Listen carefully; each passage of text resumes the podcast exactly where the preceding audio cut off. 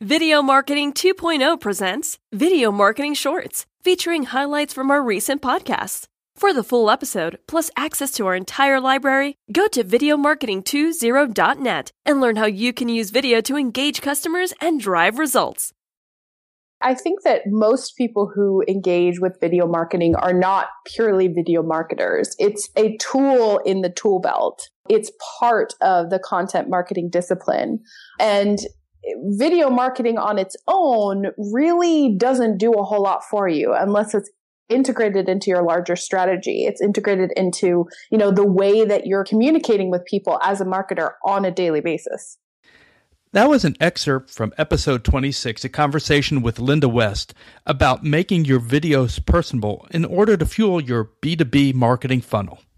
Listen to the entire podcast at videomarketing20.net, the destination for all things video marketing.